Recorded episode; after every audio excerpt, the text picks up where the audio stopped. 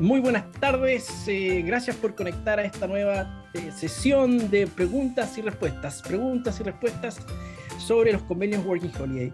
Y hoy tenemos una gran invitada, Evelyn Claros. Eh, ella tiene experiencias ya en Working Holiday en Alemania, en Australia y en este minuto se encuentra en Portugal, país donde reside ya aproximadamente hace tres años. Evelyn, buenas tardes desde allá, desde Portugal, ¿cómo estás? Hola Enrique, ¿qué tal? Hola a todos. Em, acá buenas noches, porque acá ya es de noche, son las 10 de la noche. Em, así que, em, ¿cómo está todo? Bien, bien. Bueno, agradecerte que hoy día domingo eh, estés, eh, son las 10 de la noche allá en, Portugal y, y, que nos puedas recibir y contarnos un poco más cómo es eh, la vida Working Holiday y lo que se puede hacer ahí eh, durante la visa y también lo que se podría hacer después de la visa. Portugal, hasta donde entiendo, es un país muy receptivo, un país muy interesante en estos minutos donde eh, el mundo ha cambiado y quizás también podemos trabajar a distancia o buscar otras posibilidades. Evelyn, cuéntanos un poquito más cómo ha sido tu, tu, tiempo allá en Portugal. Bueno, eh, yo llegué a Portugal en el 2019. Antes había hecho mm, un año en Australia con Working Holiday fue mi primera vez, digamos, viviendo tanto tiempo en otro país, fuera de Argentina. Bueno, soy, de Córdoba, Argentina, no, no lo dije. Eh, y, bueno, después de Australia volví a Argentina y todavía estaba con ganas de, de seguir viajando. Así que bueno, apliqué a la visa Working Holiday de Alemania y estuve nada más seis meses porque no me gustó mucho, viví en Berlín, eh, o sea, me pareció muy frío el clima, entonces em, mi objetivo era para, ahorrar más que nada, porque en España se puede ahorrar bastante. Así que estuve ahí unos seis meses y bueno, después todavía me quedaban, digamos, años para hacer Working Holiday. Así que mm, dije, bueno, ¿qué otro destino hay para hacer Working Holiday? Y empecé a ver opciones y me enteré que en Portugal estaba la posibilidad de después de hacer una working holiday o incluso cuando venís, digamos, eh, con, cualquier visa, visa de turista incluso, si estás acá en, en, Portugal y estás trabajando, podés pedir una residencia que es por dos años y se va renovando. Hasta, o sea, la primera residencia es de dos años, después es de tres años y te dan la residencia permanente. Entonces eh, me pareció mm, una excelente, un excelente destino porque además yo estaba buscando algo con un clima más cálido, Em, que se hablara un idioma más fácil de aprender, no como el alemán que me, costaba mucho. Así que bueno, eh, me lancé, dije, bueno, listo, voy a aplicar a la Working Holiday. En Argentina es un poco más difícil porque son solo 100 cupos por año y abren solamente yeah. ¿sí? Entonces se acaban rapidísimo. Así que me costó un poquito, me, me llevó un tiempo, pero bueno, finalmente logré venirme con la visa Working Holiday. Perfecto, perfecto. Oye, y bueno, eh, perdón, ¿cuándo llegaste a, Portugal? En, sí, llegué en abril de 2019. Eh, entonces, buena tu experiencia, eh, porque bueno, ahí en Portugal, Portugal fue una visa que no cerró, por lo menos para los chilenos, siempre estuvo abierta. ¿Tú sabías eso? Sí, sí, sí, acá vienen muchos chilenos, por eso, porque yo no sabía, pero me enteré que ustedes tienen la visa como ilimitada, ¿no? En cualquier momento pueden aplicar. Exactamente. Exactamente. Eh, Evelyn, eh, ¿damos paso a las preguntas? Dale, sí, sí. Eh, bueno, chicos, vamos a, dar paso a las preguntas que ustedes nos enviaron. ¿Ahora me escuchas? Sí, ahora sí. ¿Me escuchas? Sí, sí. Ya. Chicos, vamos a dar paso a las preguntas que ustedes nos enviaron en el formulario de inscripción. sin perjuicio de ello, nos pueden ir escribiendo preguntas me preguntaban mucho si se puede obtener una residencia después de que venir a, Portugal con una working holiday. Sí, se puede hacer el proceso, no sé si muchos ya seguramente ya se han enterado, hay un proceso que se llama manifestación de interés, que lo puede hacer cualquier persona que haya ingresado legalmente a Portugal, o sea, con visa, working holiday, como turista, siempre que haya sido legal, ¿sí? Y, y es una muy buena opción eh, también justo me habían preguntado también si convenía venir con visa o venir sin la visa y hacer la manifestación. Conviene siempre la visa porque te da más tiempo para estar legal. Un año te da la visa Working Holiday. Enrique sigue, sigue sin entrar. Mm. hasta, ahí me pregunta Francisca, ¿hasta qué edad se puede conseguir? Se puede aplicar hasta los 30 años inclusive. O sea, cuando ya cumplís 31 años ya no podés aplicar. Podés venir con la visa con 31 años. O sea, si vos aplicaste con 30 años, pero después cumpliste 31 en el medio, digamos, cuando te dan la visa, estás por viajar, no importa, podés entrar con 31, pero para aplicar el requisito son 30 años. ¿Cómo hago para postular? Em, creo que, bueno, por lo menos sí, en todos lados es así, se pide en la embajada de Portugal, de tu país donde vos residas. Tengan en cuenta que esta visa es solamente para Chile, o sea, de Latinoamérica es Chile, Argentina y Perú los únicos países que pueden aplicar esta visa. Ahí está Enrique. Y mm, ahí está, Tami también me está respondiendo, no hay problema, que se hace todo, todo de manera online hoy, así que los turnos para la visa son todos online. Perfecto. Chicos, disculpen, eh, Lady Murphy aquí siempre. Bueno, eh... Oye, em, excelente, excelente. Tenemos acá una pregunta, dice, em, no sé si te preguntaron esto entre medio. esta visa tiene una particularidad que solo permite trabajar seis meses en el caso de los chilenos, no sé en el caso de los argentinos. Sí, en realidad el memorándum, que es el acuerdo que ha firmado eh, Portugal con todos los países que se adhirieron a eso, Chile, Argentina, Perú, dice que pueden trabajar máximo seis meses. ¿Qué pasa? Eh, la visa que te dan en realidad es una estadía temporaria y no, como que medio que se mezcla con otras visas, entonces nadie controla que vos trabajes seis meses. Yo con mi visa tuve unos cuatro trabajos, ¿sí? Y mm, solamente en uno de esos trabajos que estaban en la duda si yo podía trabajar con la visa, me como que averiguaron bien, se pusieron a ver todo el memorándum, lo que decía la ley, y vieron que solamente podía trabajar seis meses, me dijeron máximo seis meses. Pero en teoría nadie lo controla esto, la verdad. O sea, y tampoco, vas, a tampoco vas a tener problemas si trabajas más de seis meses. Ya, ok. Em, pero eh, son seis meses eh, sumados a distintos empleadores. No, en realidad son seis meses durante un año lo que se puede trabajar. Eh, eso lo, en teoría, eso es lo que dice la ley, pero yo no conozco a nadie que le hayan hecho problema por trabajar un año. pero bueno, eso también dependerá de, cada uno, creo. Oye, ahí creo que también se puede trabajar independiente, ¿no? Hay, hay una opción así, ¿o no? Dentro de cuando estás con Working Holiday, ¿cómo es eso? Sí, esta es una buena opción porque yo veo también que hay mucha gente que viene como con ganas de, trabajar de forma independiente, por ejemplo, eh, no sé, imagínate que sos diseñador y que tenés tus trabajitos, sos fotógrafo y quieres buscar clientes, se puede, sí se puede. Em, la diferencia obviamente va a ser el tema de los trámites porque cuando venís con Visa Working Holiday, al, igual que todos, en realidad, si vas a trabajar acá, tenés que sacar eh, el NIF, que es como si fuera el RUT en Chile, es el número de identificación ¿sí? Eh, esto, si vas a trabajar en relación de dependencia, es suficiente con el NIF. Algunos empleadores pueden pedir también el número de seguridad social, pero a veces te lo tramitan ellos. En cambio, cuando ya querés trabajar vos de forma independiente, además del NIF, tenés que abrir una actividad que sería eh, para hacer recibos verdes o, boletas. ¿sí? Esto es cuando vos vas a trabajar como independiente. Y ahí suele ser un poquito complicado Em, porque uno para abrir actividad por, eh, cuenta propia tenés que ya haber cambiado tu domicilio de fiscal a Portugal, ¿sí?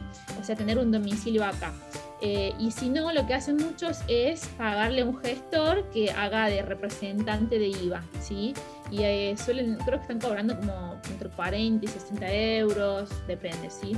O los contadores también lo hacen. Eh, pero sí se puede, o, por cuenta propia o con un representante abrir actividad y empezar a facturar y hacer tus recibos verdes, tus boletas a tus clientes. No, que incita, eso se puede hacer durante la visa Working Holiday y también después, ¿no? Sí, sí, sí, se puede hacer en cualquier momento, sí. Perfecto, voy a ir a otra pregunta. Eh, ¿Qué pasa con el idioma? Eh, ¿Cuesta mucho emplearse si es que la persona no habla portugués? Y ahí depende mucho de varias cosas. Primero, la ciudad donde vayas.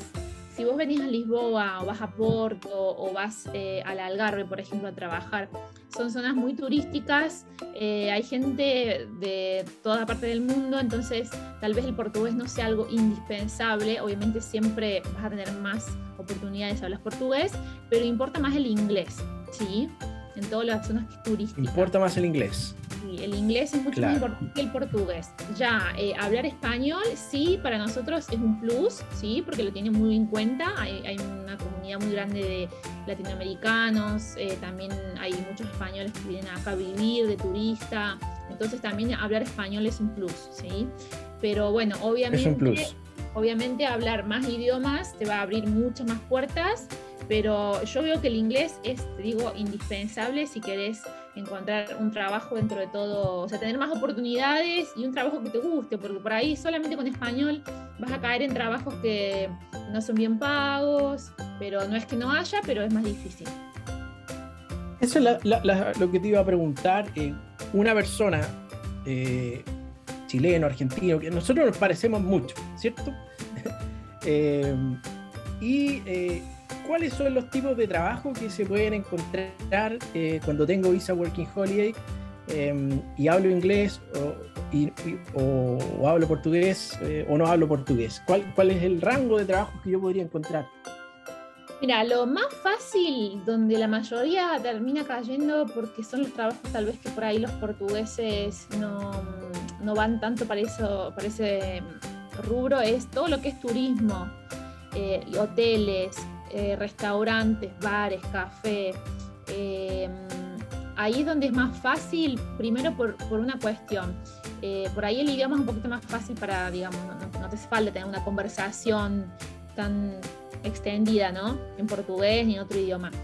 Y por otro lado, eh, son por ahí trabajos un poquito más informales, a veces sinceramente se aprovechan un poquito de, los inmigrantes y no, no, son las mejores condiciones. Eh, entonces por eso la mayoría termina cayendo en eso porque hay un montón de trabajo, siempre falta gente, entonces es lo más fácil eh, por ese lado. Después, ahora lo que hay mucho también son call centers que vienen de, son empresas extranjeras, españolas, que vienen a instalar su sede porque les, cuesta menos para ellos tener acá la sede. Y de acá trabajan para todo, toda Europa, todo el mundo pero bueno, ahí son un poquito más exigentes con la documentación. Todos los otros trabajos que nombré del otro rubro, hotelería, todos esos, son más flexibles con la documentación. ¿Qué es lo que pasa? Que la Working Holiday en sí, si bien es una visa que te permite trabajar, la verdad es que comparado con otras Working Holidays de otros países, eh, no, es tan conocida y hay gente que, hay empleadores que no te quieren tomar con esa visa porque piensan que no puedes trabajar. Eh, entonces puede costar un poco al principio. Ya, perfecto. Eh, empleadores que no conocen la visa en estos sectores que tú comentaste, turístico, eventualmente tampoco la conocen. Claro, piensan que es una visa estudiante. Lo que pasa es que la visa dice estadía temporaria, no dice trabajo, working holiday, dice estadía temporaria. Y la estadía temporaria casi siempre es para los estudiantes. Entonces, todavía no se conoce bien. De, ay, yo he conocido gente que vino con la Working Holiday y les han pedido que ya tengan el pedido de la manifestación de interés para la residencia. suelen ser un poco exigentes en, algunas empresas grandes donde tienen área de recursos humanos y demás. Mm, eh, perfecto. entonces, a veces son un poquito exigentes, pero mm, yo creo que también uno tiene que insistir. Yo cuando vine me pasó, sí, también tuve problemas en el hotel y nada, yo envié todo, insistí, envié el memorándum, todo y les expliqué que sí se podía trabajar y me contrataron, pero sí me costó un poquito.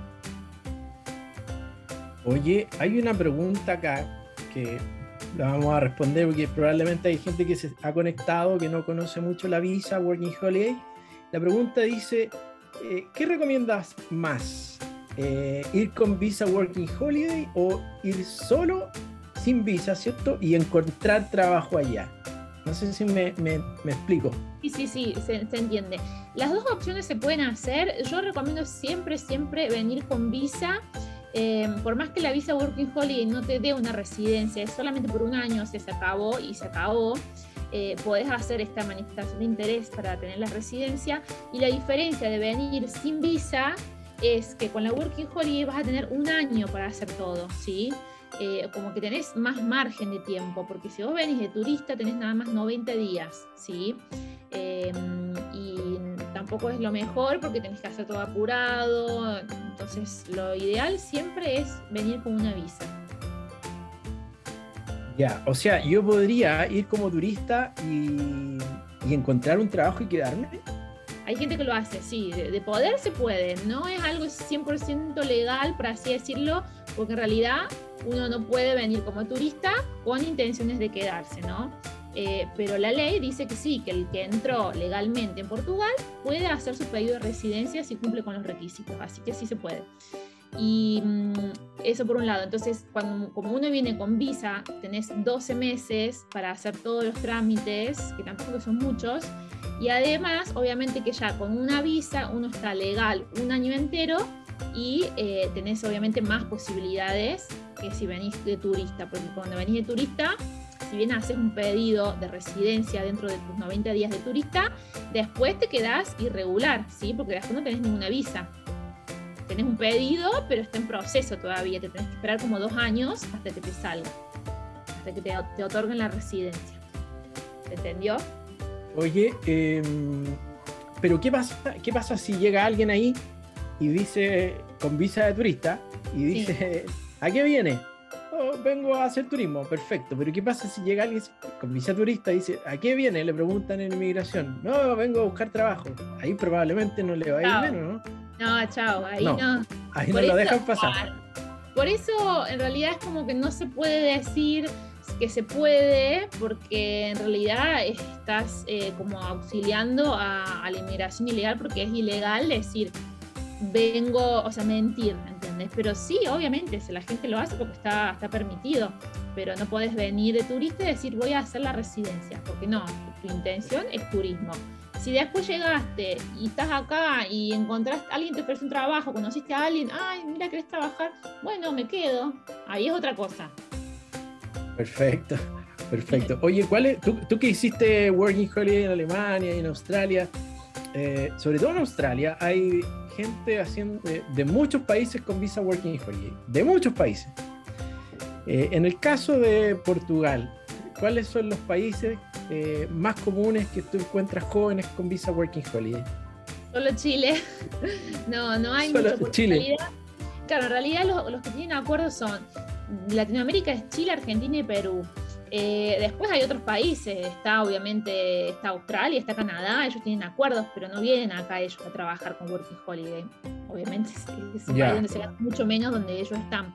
Eh, entonces, los, que hay más ahora son chilenos porque ellos, ustedes tienen la visa ilimitada, nosotros tenemos solamente 100 visas por año es muy poquito. Y en Perú tengo entendido que también tienen un, cupo, creo que son 150, no, no sé bien.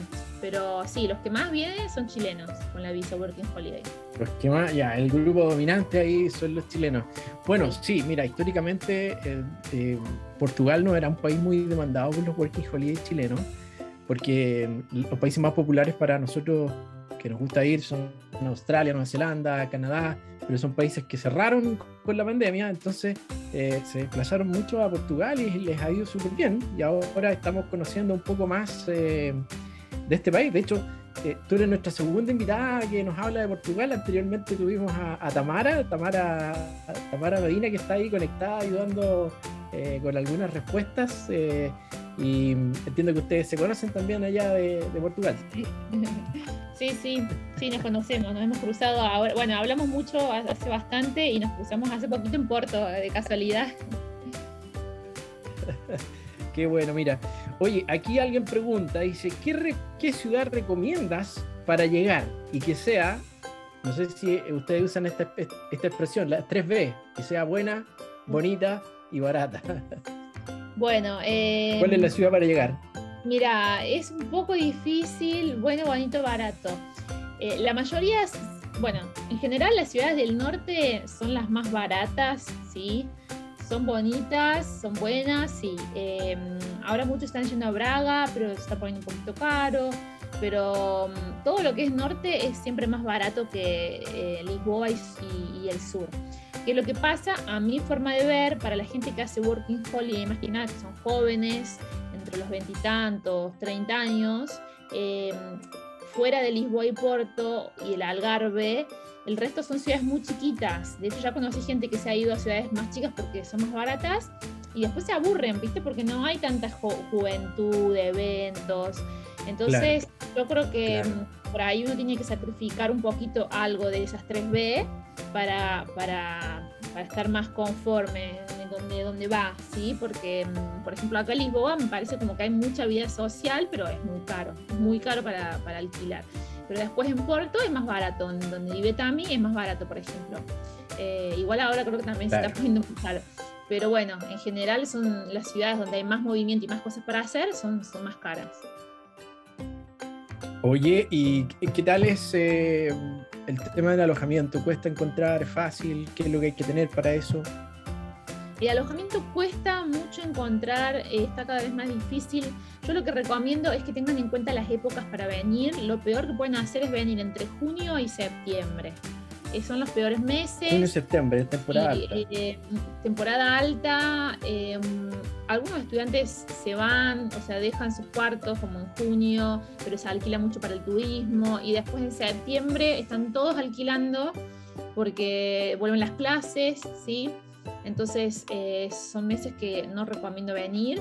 Y después, donde puede haber más opciones es entre noviembre y febrero, marzo, que es invierno, digamos, hay más opciones. ¿sí? Es temporada más baja, eh, tenés muchas más opciones, pero sí, es algo que uno tiene que ser paciente porque cuesta, cuesta alquilar. ¿Qué es lo típico para un working holiday? ¿Es eh, arrendar un, departamento solo? Más personas o, arrendar una pieza, un, dormitorio? ¿Qué es lo común? Eh, lo común es en la ciudad grande, que es donde la mayoría va, es arrendar un cuarto. Más que nada al empezar, porque ¿qué es lo que pasa? Cuando vos vas a alquilar un cuarto, solamente te piden probablemente solo un mes de depósito y el mes del primer mes de renta, ¿sí? En cambio, si vos querés alquilar ya un apartamento entero, te van a pedir un contrato de trabajo, o sea, un comprobante de tus ingresos, te pueden pedir em, un fiador, que es como un garante, que sea residente de acá. Entonces, y después también, también tenés que amoblar en la casa, si es que no está amoblado eh, y demás, hacer contratos de luz, de agua. Entonces, meterse tal vez en eso, en un contrato de alquiler, apenas uno llega, no es lo mejor. Las opciones son alquilar cuarto, que sería lo ideal como para no comprometerse tanto tiempo a un contrato. Después también hay una muy buena opción que yo la recomiendo siempre, es alquilar por eh, Uniplaces, que es una página estilo Airbnb, ¿sí? Airbnb, lo conocemos todos, eh, y Uniplaces es parecido, pero es, más de cuartos, más orientados a estudiantes. Entonces ahí puedes encontrar eh, cuartos, apartamentos T0, que son los tipo estudios, eh, o apartamentos más baratos que Airbnb, obviamente, y están todos amoblados, te incluyen casi siempre los gastos. Es una muy buena opción Uniplaces. Si van a quedar por ahí, también tengo un código que es Amiga Viajera, tienen 25% de descuento. Em, pero, pero sí, es un poquito, cuesta un poquito, cuesta un poquito el tema del alquiler. Yo lo que recomiendo es que no, no sean tan eh, exigentes, siempre va a haber algo que no te va a gustar, pero ante, o sea, es mejor alquilar algo como para tener y después vas buscando algo mejor. Perfecto, perfecto, claro. Oye, eh, a ver, vamos viendo ¿Hay algún límite de horas para trabajar en, la semana con Visa Working Holiday? No, no hay ningún límite. Se suele trabajar, eh, lo normal son 40 horas semanales, son 8 horas por día más una hora de, descanso o media hora que no es paga. O sea que normalmente trabajas 9 horas, pero hay una hora ahí que te dan para el almuerzo, para el descanso. Eh, y son dos días de descanso por semana. ¿Y cuánto pensemos en un working holiday que llega y eh, sabe un poco de inglés. ¿Cuánto puede ganar esa persona? ¿Se paga por hora o se paga por eh, en otro formato? Se paga por mes, se paga por salario entero. Se paga por mes. Eh, ya. el mínimo es 705 y no suele estar muy alejado de eso un sueldo base, digamos, ¿sí? Depende obviamente del rubro y demás, pero lo normal es que arranques en 750 euros, como, como muy poco. Si te pagan 705 es demasiado bajito. Lo normal es que arranque ya en 750. Después de ahí, ¿qué pasa? En Portugal tenés 14 eh, salarios al año, ¿sí? Entonces, los dos salarios extras, que son un subsidio em, de, vacaciones y de Navidad, te los pueden pagar o al final del año o antes de tus vacaciones, o te los pueden pagar por mes. Vos elegís o, te, te preguntan ellos si vos querés el por mes yo, por ejemplo, preferiría siempre por mes, conviene. Entonces ahí es un poquito más, ¿sí? Se va sumando eso. Después, muchas empresas te pagan subsidio de alimentación, que son como unos 7 euros por, día laborable, o sea, como unos más de 100 euros por mes, ¿sí? Entre 5 y 7 euros por día. Eh, o sea que todo eso suma, pero también tenemos los descuentos que son un 11% de seguridad social. Entonces ahí, si tienes un salario de 750, son como casi 80 euros por mes, por ahí. Y, mm, bueno, y después, si ganas hasta 750, no, no, haces adelantos de ganancias, eh, que sería como un impuesto que uno tiene que pagar después eh, al año, ¿sí? Pero bueno, en síntesis, más o menos un buen salario arrancas en eso, en yo creo que 800 euros puedes llegar con un trabajito normal, ¿sí? Después lo bueno es que si uno trabaja en la parte de restaurante, de hoteles, muchos hacen mucha diferencia con las propinas, principalmente si vas a vivir al Algarve, que es donde hay un público de turistas ingleses, nórdicos, y ellos dejan muy buena propina, ya tengo amigos que han hecho muy buena diferencia con las propinas, que, que el sueldo se lo guardan todo para ellos y viven de las propinas si se puede pero es, es difícil, no, no, no, es que es tan, tan fácil. Eh, acá los portugueses no dejan propina, ¿sí? son, son los extranjeros. Oye, entonces, a ver, en promedio una persona eh, como Working Holiday puede cuánto? ¿Hacer 750, 800 euros al mes? Sí, 800 fácil. Yo creo que 800 casi todos pueden llegar tranquilamente. 800. Ya, y eso, ¿Eso me alcanza para pagar todo lo que tengo que pagar viviendo la vida Working Holiday? Mira, ahí depende de mucho, mucho de la ciudad donde vivas por el tema del alquiler. En Lisboa, por ejemplo, los un cuarto arranca en 300, 350, un cuarto bien, digamos, decente, porque hay, a veces hay cada cosa que vos decís, no, puede ser que la gente ponga un alquiler. Pero 350, un cuarto decente, entonces eh, ahí te quedó, bueno, la mitad del sueldo para pagar tu abono mensual de transporte que sale 30 euros, eh, salir a comer o el súper, por ejemplo, yo por mes 150, 200 euros para estar bien, digamos, a veces menos. Y, mm, salir después no es tan caro, comer afuera no es caro. Eh, yo creo que se puede ahorrar, pero bueno, estás muy justo igual. Si te gusta salir mucho, es, difícil. Pero se, puede ahorrar un claro, Claro. Oye, em, cuando yo llego allá, ¿qué es lo que tengo que hacer? No sé si eso lo hablamos ya. ¿Qué trámites tengo que hacer? El primer trámite más eh, indispensable, el principal, que lo puedes hacer antes de venir incluso, si estás en Chile, es el NIF, que es el número de identificación. El NIF. Es como el RUT de Chile. Em, Perfecto. Este NIF tenés dos opciones. Eh, una lo podés hacer si si llegas a, Portugal y tenés ya un domicilio acá en Portugal, por ejemplo, un contrato de alquiler, vas con esas finanzas y haces tu NIF con tu domicilio de Portugal. Y si no, lo haces con un representante fiscal, ¿sí? Con tu domicilio de Chile, ¿sí? O sea, poniendo el domicilio de Chile y el domicilio de Portugal de tu representante. Esa persona va a pedir el NIF por vos. Por ejemplo, yo hago ese trámite, ¿sí? Yo hago el trámite para la gente que quiera hacer NIF, yo soy representante, te hago todo el trámite, lo hacemos, eh, lo estoy haciendo ahora en mi página que es holaportugal.pt, lo, lo estoy haciendo ahí, pueden cargar los documentos, es todo online. Está demorando más o menos siete días y ya eso es un papel digital, ¿sí? Que tiene tu número y tu nombre, ¿sí? Y con eso ya podés buscar trabajo con la Working Holiday y tu NIF. Ahora, hay empresas que te van a pedir que ya tengas el NIS. El NIS es el número de seguridad social. Eh, esto es, más, es fácil. ese es otro documento. Ese es otro número. ¿Es un número o un documento? Sí, pero en realidad el NIF y el NIS son números y solamente hace falta tener el número, no importa tanto el documento en sí. Eh, y bueno, este NIS ya es más fácil hacerlo porque lo puedes hacer vos solo, no hace falta ningún representante, nada, nada, solamente ir a una oficina de seguridad social. A veces te, te atienden solo con turno, hay que llamar antes de pedir turno. Y en Porto creo que eh, te atienden sin turno. Y nada, lo pedís ahí, te lo dan en el acto, es un número. Entonces hay empresas que lo tramitan o te piden que lo, lo traigas vos. Para sacar el NIS, ¿tengo que llevar mi visa Working Holiday? O no, pasaporte nada más. Llevas el pasaporte, pero no, no es requisito la visa. Lo puede hacer cualquiera, aunque no tenga visa. Perfecto, me queda claro. ¿Y después qué más hay que hacer? ¿Qué es lo que recomendar? ¿Ir al banco? Bueno, ya con esos dos en, cuanto a trámites para trabajar, ya es suficiente con eso. con esos dos documentos vos ya podés trabajar, el empleador ya no, no, te puede pedir más cosas. Hay veces que pasa que te piden la manifestación de interés porque no saben que con tu visa puedes trabajar, pero sí podés trabajar con eso. Eh, cuenta de banco es un poquito complicado al principio porque las cuentas de banco portuguesas eh, te piden que ya tengas un contrato de trabajo o, que demuestres si tenés ingresos en Chile, que, que demuestres un comprobante de Chile eh, y además un domicilio de Portugal.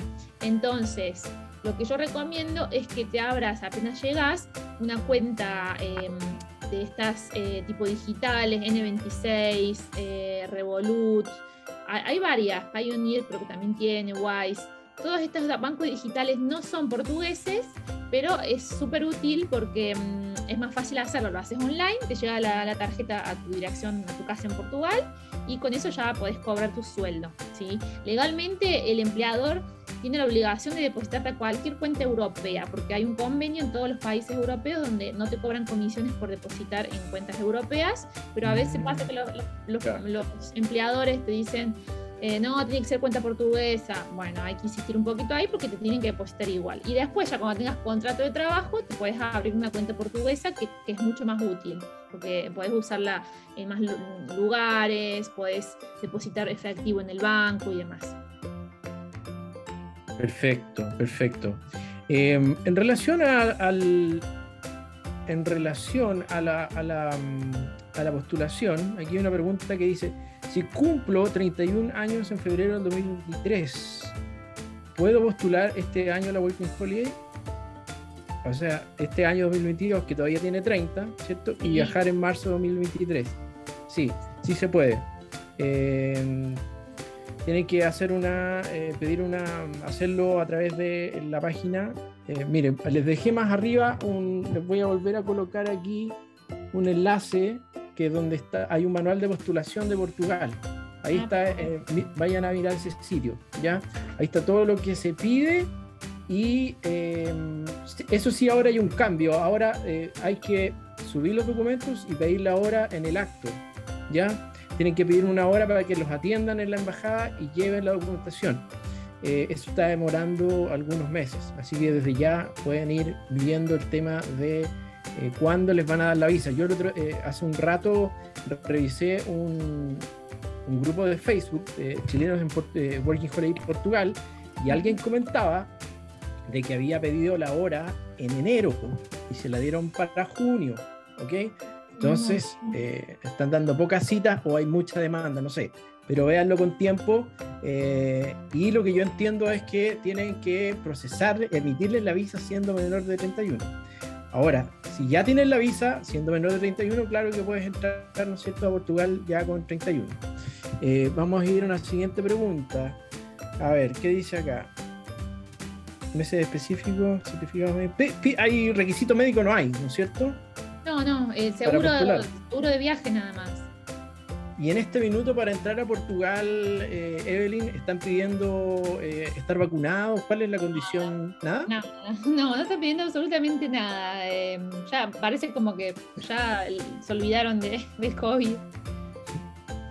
Pero ¿qué, pero ¿qué pasa si yo, porque en el caso, si yo salgo de Chile, tengo que llegar a España y después irme a Portugal, en algún medio, ¿no es cierto? Puedo llegar a Londres o puedo llegar a esos otros países habría que averiguar si están pidiendo, porque ponte tú, no sé, llego a España y tengo que estar vacunado.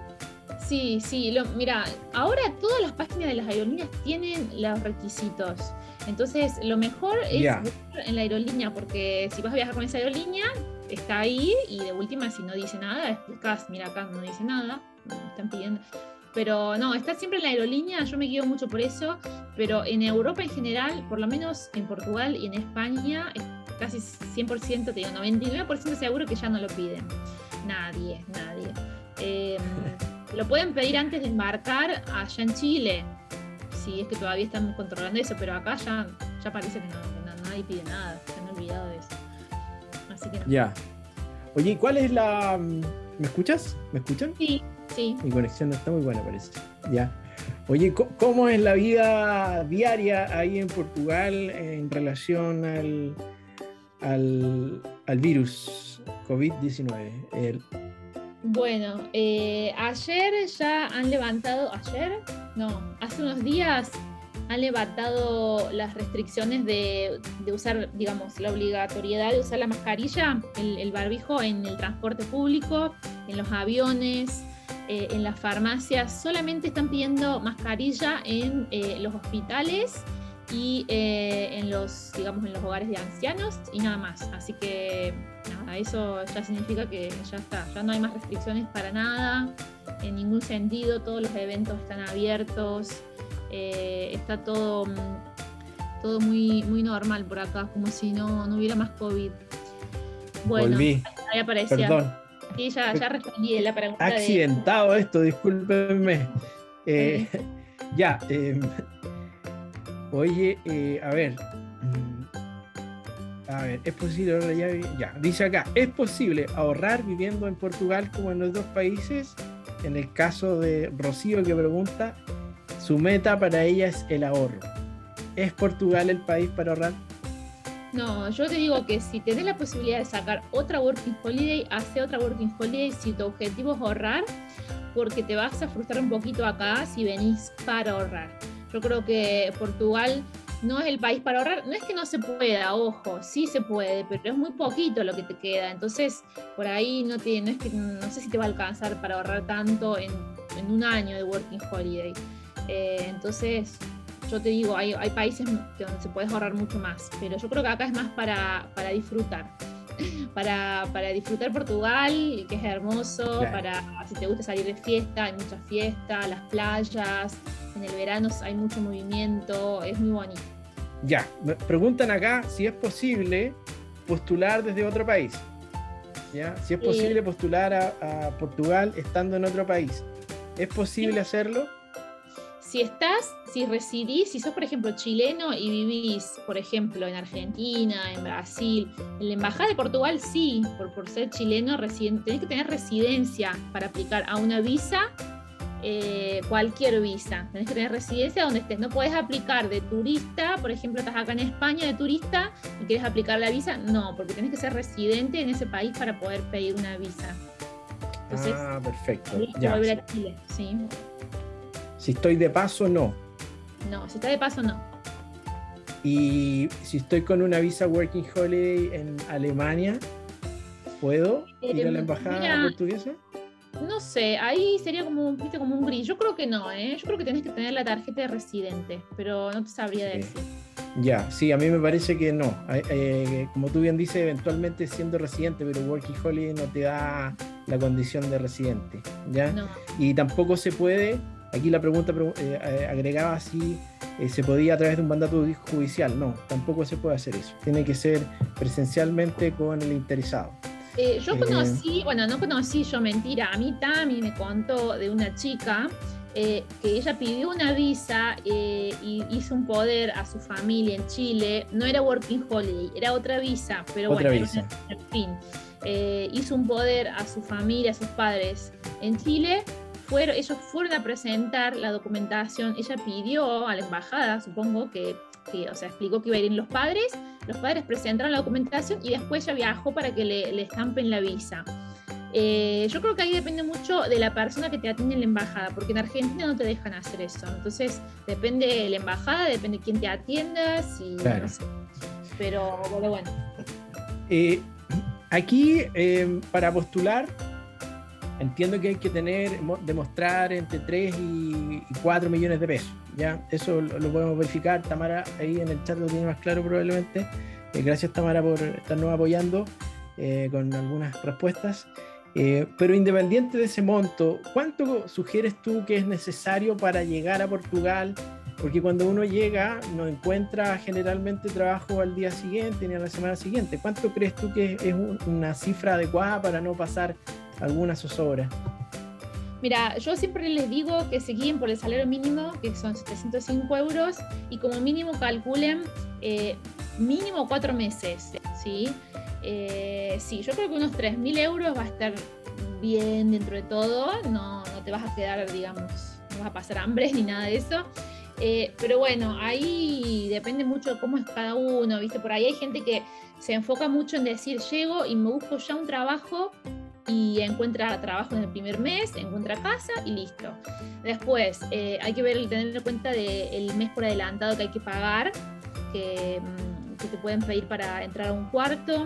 Eh, al principio uno gasta mucho porque no conoce nada, de, comer a un lugar donde pensaste que era barato y después te das cuenta que es caro, eh, el transporte no sabes, tomas un taxi, siempre se gasta más al principio.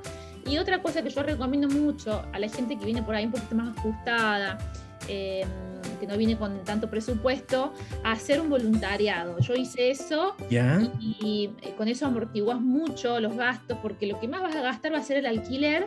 Entonces, al hacer un voluntariado, te permite eh, estar sin pagar alquiler y ir acomodándote, incluso tal vez buscar un part-time hasta que, mm, hasta que decidas irte del voluntariado y te alquiles una casa. ¿sí? Eso está, está muy bueno. ¿Qué tipos de voluntariados hay, eh, por ejemplo? Ahí eh, hay mucho en hostels, eh, si lo haces a través de Worldpackers. También tengo el código, tengo código en todos lados. El código para ¿Cuál es el código? Eh, es amigo viajera. Mi amigo viajera. Sí, sí. Hay que probar. te, dan, te dan 10 dólares de descuento. Eh, es más para hostels y a mí me parece que está mucho más completo que, mm, también está Workaway, que igual es bueno, pero Workaway está por ahí como más para, para la parte rural, si te gusta tal vez en alguna granja, en algún camping, es como un poquito más ese estilo. Y Workpackers es más para hostels y ahora están agregando más voluntariados para los que hacen tipo creas contenido, haces diseño, fotos, organizas los eventos del hostel. Está bueno, me parece como más, más para los jóvenes, ¿sí? que, por ahí quieren conocer gente. Eh, y yo, lo, por ejemplo, yo lo hice en un hostel acá en Lisboa.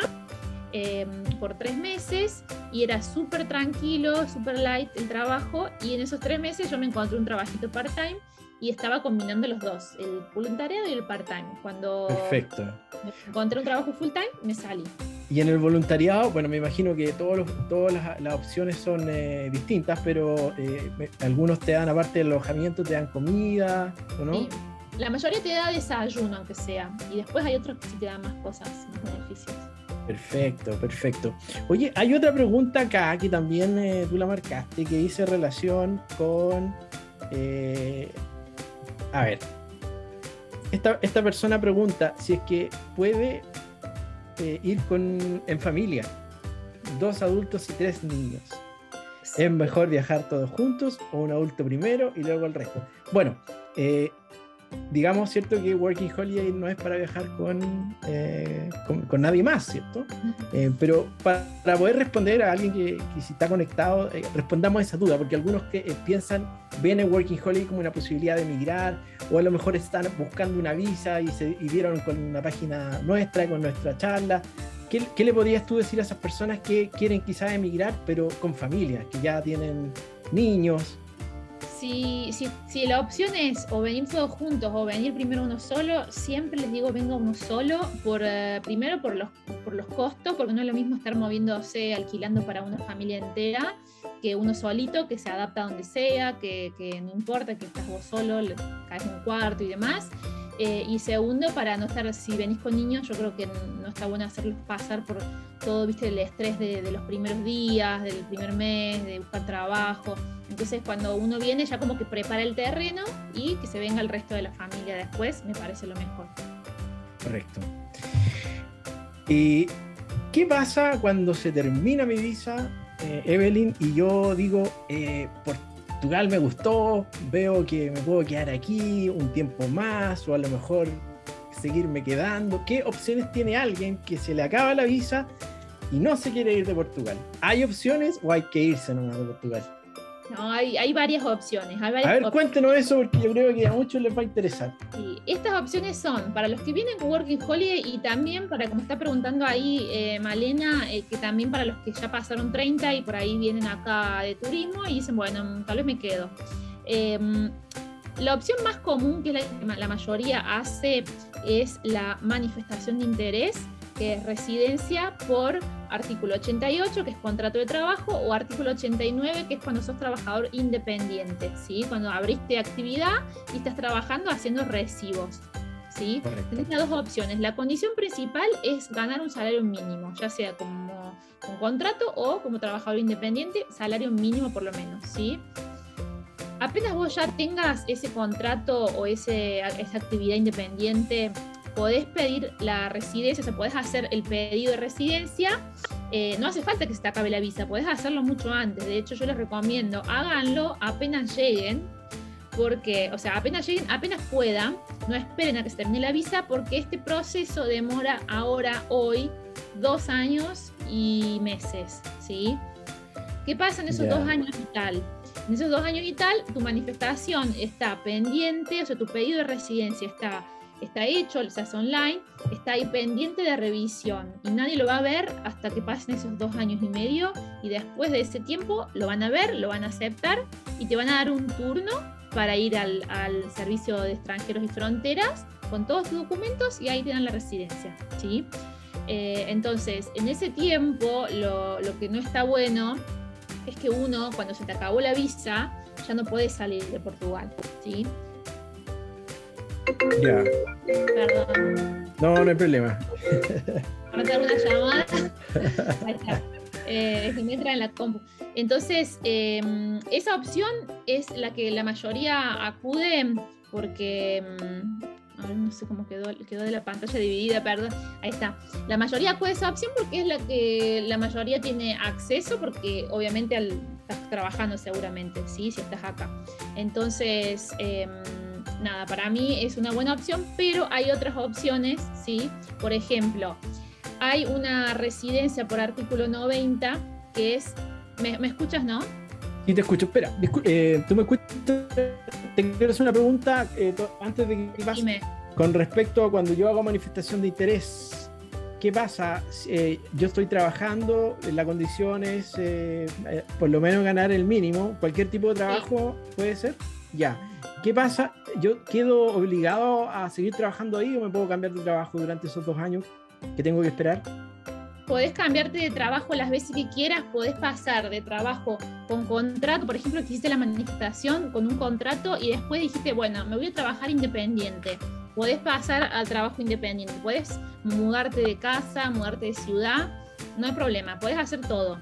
No se puede alterar la manifestación porque está hecha el pedido online, pero vos podés hacerlo y después el día del turno llevas todo actualizado, digamos, nada más. ¿Qué pasa? Eh, tú también dijiste que eso se puede hacer si yo estoy eh, tengo un trabajo independiente. Sí. Ya, eh, yo tengo que demostrar que ya tengo una consistencia de trabajo independiente. ¿Es necesario? Para el, primer pedido de residencia, que es la manifestación de interés, que se hace todo online, envías todo online, los documentos adjuntados, no hay un mínimo de tiempo, hay un mínimo solamente de salario. O sea, que apenas vos ya estés ganando ese, ese dinero en un mes, podés hacer el pedido. Ahora, para el momento de que vayas al turno, si vos lo haces, si estás haciendo la residencia con como trabajador independiente, es muy probable que te pidan los últimos tres meses o los últimos seis meses de tu facturación, porque obviamente cuando es trabajo independiente eh, no tenés un sueldo asegurado por mes. Entonces ellos quieren ver que tengas esa consistencia. ¿sí? Perfecto. Ah, voy a aclarar una cosita ahí que me parece muy bueno porque yo he conocido muchos chilenos que se vienen con su trabajo acá, remoto. Eh, y esta opción también se puede hacer con tu trabajo remoto. Eh, o sea, si vos imagínate, venís con tu trabajo remoto acá a Portugal y Working Holiday y te querés quedar con ese trabajo, si ganas más de 305 euros del salario mínimo, también puedes aplicar a la residencia, tenés que abrir eh, tu actividad y facturar, no, no te sirve el contrato que tengas de Chile, tenés que hacerlo como trabajador independiente, pero se puede, ¿sí?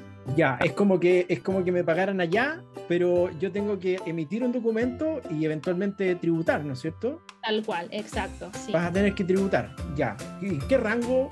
Que aquí en Chile son medio preocupados de los impuestos. Entonces lo que van a preguntar, ¿y cuánto tengo que tributar si hago eso? Bueno, em, básicamente lo primero que tenés que tener en cuenta es la seguridad social, que como trabajador independiente pagas 21.4% del, del 70% de tus ingresos, ¿sí? Ahí vos podés, esa es el, digamos, la contribución que te piden que vos hagas, pero podés disminuirla 25% si querés o aumentarla. O sea, podés eh, aportar más o aportar menos, ¿sí? Entonces se puede, puede ser menos. Eso por un lado. Em, cuando trabajas eh, en relación de dependencia con contrato también te descuentan, pero es un 11% porque el resto lo paga tu empleado. Eh, trabajador independiente, entonces, seguridad social es ese porcentaje, después se paga IRS, que es ganancias, ¿sí? Ya. Eh, arranca, hay un escalón, hay que ver de acuerdo a tus ingresos, eh, arranca en el 14% de tu, del 70% de tus ingresos, ¿sí? el IRS, y llega hasta como hasta el 48%, que bueno, es, mucho ya ahí, cuando ganas mucho. Y mm, una cosita más, como estoy olvidando, ah, hasta dos 12.500 anuales, no hace falta que, que pagues, tenés que cobrar IVA en, tus servicios y pagarlo, ¿sí? Ya, ya.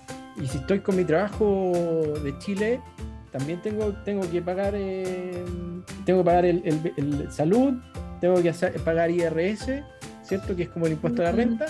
Sí, si estás viviendo acá, tenés que pagar IRS acá, excepto que yo no sé si Chile tiene un, acuerdo de doble tributas para evitar la Habría que averiguarlo. Ya, Eso hay que ver. Y otro tema es que el primer año no se paga seguridad social, el primer año de tu actividad, así que está bueno porque es una buena plata que te vas a ahorrar por mes, solamente el primer año. Después ya a partir del segundo año de tu actividad empiezas a pagar seguridad social. Perfecto, ya. Y yo te interrumpí. Hablamos primero de la manifestación de interés y después tú dijiste que habían otras posibilidades para seguir saqueando. ¿Cuáles son las otras? Sí, eh, aparte de la manifestación de interés, hay otra residencia que es, por ejemplo, para, los que tienen trabajo, eh, los que son trabajadores calificados por ejemplo, del área de IT, programación, los médicos, eh, creo que los arquitectos también entran. Hay que ver porque es un grupo muy largo de profesiones, pero más o menos está eh, altamente calificada en, ese rubro, digamos. Em, ellos pueden pedir la residencia estando acá sin hacer la manifestación de interés. ¿sí? Se puede pedir online, eh, mentira, online no, hay que llamar y pedir un turno. No es tan fácil, pero es más rápido, porque es solamente llamar y conseguir un turno, que a veces no hay, pero no tenés, no tenés que esperar los dos años, digamos, ¿sí? Y la otra es por estudios. Por ejemplo, que vos veniste acá y decís quiero hacer un máster, también puedes pedir la residencia eh, por artículo 92, que es eh, estudios superiores, que también es llamando y pidiendo turno. O sea que no hace falta hacer manifestación y esperar todo ese, todo ese tiempo. Ya, perfecto. Mira qué interesante. ¿Y hay alguna especie de visa como de nómade, nómade digital? ¿También hay? Hay una visa, eh, es así, hasta hace poquito, bueno, en realidad sigue estando la visa D7. La visa D7 es para los que tienen ingresos propios, por ejemplo, los que trabajan así, nomás digitales, trabajan remoto, los jubilados, los que tienen eh, ingresos por rentas, eh, que sean superiores al salario mínimo, pueden pedir la visa de 7 eh, se pide en, tu país, en Chile. Y después, em, ahora salió esta nueva visa, que es la visa de nómadas digitales, porque eh, quieren dejar la de 7 para los jubilados y pasar a los que trabajan de forma remota eh, para la visa de nómadas digitales, que van a ser también requisitos similares, más o menos salario mínimo. No sé, todavía no se sabe porque ya fue aprobada la visa, fue publicada en la ley, está todo, pero estamos esperando que publiquen los requisitos específicos. Pero en teoría, bueno, va a ser eso. Oye, qué interesante. Mira, eh, eh, me da la impresión de que hay un, eh, un interés de Portugal de tener inmigración, ¿no? Inmigración calificada. Lo que pasa, sí, no solo calificada, ¿eh? lo que pasa es que acá hay un, problema demográfico desde hace décadas que mm, los portugueses se van porque los salarios son muy bajos. Entonces, forman acá, eh, se reciben y se van a otros países porque pagan mejor. De hecho, acá hay una crisis ahora en, en, la salud pública porque no hay médicos, porque se paga poco y se van. Entonces, eh, ¿qué pasa? Están, por ejemplo, acá, si sos por eso está la opción esta de pedir residencia si sos médico, tenés como hogar y todo, pero es más fácil porque necesitan profesionales calificados y también no calificados ¿eh? eh en muchas áreas. Eh, el gran problema es eso, los sueldos son bajitos, los, jóvenes se van y acá la sociedad es muy envejecida, hay muchos viejos, entonces, em, digamos, no, está más esa pirámide que, los jóvenes mantienen a los viejos, está siendo así ahora, o sea, necesitan sí o sí de, de gente joven, gente que tenga hijos, Así que bueno, ellos quieren hacer como una migración más organizada, ¿sí? Porque esto de la manifestación va a seguir existiendo, pero ahora están creando estas nuevas visas. Y hay una muy interesante que también salió, que es la visa de búsqueda de trabajo, que es una visa nueva, que es para los que van a venir a buscar trabajo, sin working holiday, sin nada, con esa visa, ¿sí? Em, y bueno, esto también es como esta de nómadas digitales, es nueva, estamos esperando que, digan los, los requisitos específicos de esta visa. Oye, qué interesante, eh, Evelyn. Bueno, yo creo que hemos llegado casi al final de nuestro tiempo. Siempre se hace poco, hay muchas preguntas. Hemos dado preferencia a las preguntas que nos enviaron a través del formulario de inscripción. Quedaron varias preguntas ahí en el chat. Eh, no sé si quieres eh, hacer un comentario final antes de dar por cerrado esto.